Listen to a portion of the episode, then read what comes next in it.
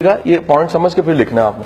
हर बंदा किसी खास मिजाज को देख के गुस्सा उसे आ जाता है। कुछ खास मिजाज हैं, बस हैं तू करके बुलाया वो सारी उसे कामों से कोई गुस्सा नहीं आएगा। जैसे किसी ने तू किया, उसका साथ ही।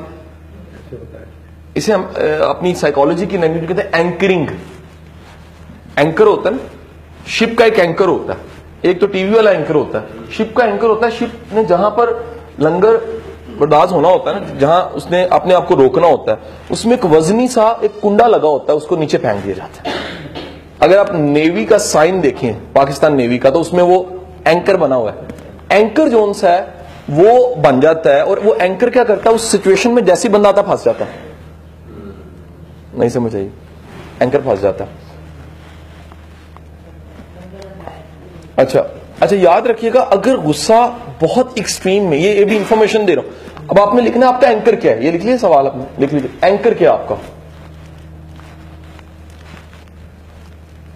यानी वो एंकर एक भी हो सकता है, ज़्यादा भी हो सकते हैं। ज़्यादा भी हो सकते हैं। ठीक है जी? हर बंदे का एंकर मुख्तलिफ़ है। अच्छा मुमकिन है गाली मेरे लिए एंकर ना हो। इन्होंने जो कहा, शायद मेरे लिए कोई एंकर ना हो। मसलन अगर मैं बड़ा ब्रॉडर बात करूँ तो वो आप, जिनके बारे में बात करें, वो अपनी ज़िंदगी के खुद जिम्मेदार है। मैं नहीं जिम्मेदार। अल्लाह की बारगाह में पेश होकर मैंने नहीं बताना, ये ऐसी थी। वो अपनी ज़िम्मेदारी है उनकी। हया गैरत के कंसेप्ट उनके अपने हैं। मैं किसी की ज़िंदगी का काबिज नहीं हो सकता। मैं मुफ्ती नहीं हो सकता कि मैं फतवा दू। राइट जी?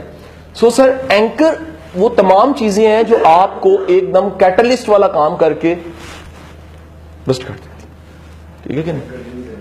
नेक्स्ट आपकी गुस्से की एक्सट्रीम क्या होती है? अच्छा again it's on situation in school situation घर, एक सिचुएशन खानदान, रिश्ता बरादरी एक सिचुएशन क्लासरूम सिचुएशन फ़ील्ड में बिल्कुल एक सिचुएशन है। एक पंजाबी में इस्तलाह इस्तेमाल होती है कि गुस्सा बहुत सियाना होता है। उधर उधर मफहूम है, हमेशा कमज़ोर है।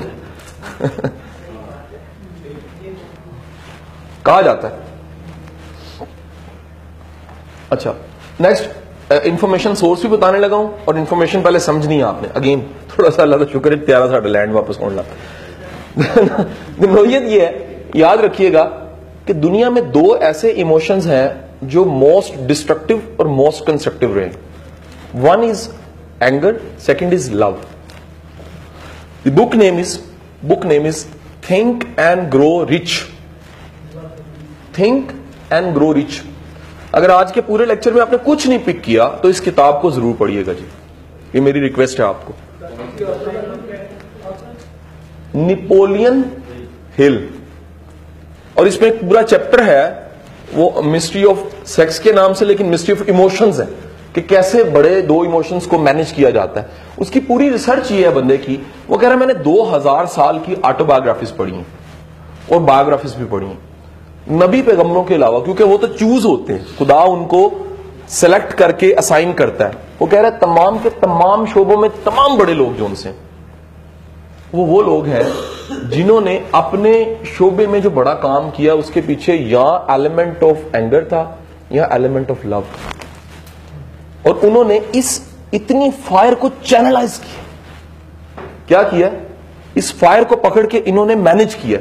अगर वो फायर को मैनेज ना करते तो इतना कंस्ट्रक्टिव काम नहीं हो सकता था। उसने केस स्टडीज़ नहीं है, बेशुमार। उसने कहा, जी आर्ट में ले लें कल्चर में ले लें पेंटिंग्स में ले लें म्यूज़िक में ले लें राइटिंग में ले लें राइटिंग के साथ आप चले जाएँ अदब लिटरेचर साइंस दुनिया के जितने, मैं आपको केस स्टडी एक दो सुनवा दूँ, इजाज़त हो तो? शायद पिछले दफ़ा बताया, बारह साल की लड़की अपने किसी दोस्त के घर खेल रही होती। है ऊपर से दोस्त की वाजा आ जाती। है लड़की गरीब है, फटे हुए शूज़ फटे हुए कपड़े, ये अमीर लोग हैं जिनके घर खेल रही है। उसकी ना बालों से पकड़ लेती है उसको, पकड़ के घसीटती है उसको। घसीट के लाकर ठुड्डे मारना शुरू करती है। कहती आज के बाद हमारे घर में नहीं आना अमीरों का घर है, तुम्हारी ये मजाल नहीं होनी चाहिए। वो बारह साल की लड़की जिसकी दो पौनियाँ टेढ़ी मेढ़ी हो चुकी हैं, कपड़े झाड़ती है, वो माई अंदर चली जाती है, मालकन, दरवाज़ा बंद हो रहता है ठक की आवाज़ आती है ठक की आवाज़, याद रखिए बंदा सेंसिटिव हो तो हर चीज़ बड़ी हो जाती है। कोऑर्डिनेटर बड़े समझदार जी आप चुप करते हैं आप चुप कर दे। नोयत क्या है, जब भी आप गुस्से में तो छोटी बातें बड़ी हो रही ठीक है कि नहीं? वो उस वक्त अपने कपड़े कपड़े झाड़ के वेव करके कहती है, कोई मसला नहीं है, शायद तुम्हें तारीख में कोई नहीं जानेगा। लेकिन मेरा नाम मिटेगा नहीं। चली जाती है, पढ़ाई करती है लेबोरेटरी जाती है, बारह साल लैब में लगा देती है। फेफड़े गल जाते हैं। और कब्रस्तान में कब्र का इजाफा हो जाता है। और ऊपर लिखा जाता है, मादाम क्यूरी। दुनिया को रेडियो एक्टिविटी दे जाती है। उस्ताद मेरा कहता आज का दूसरा सबसे बड़ा जुमला।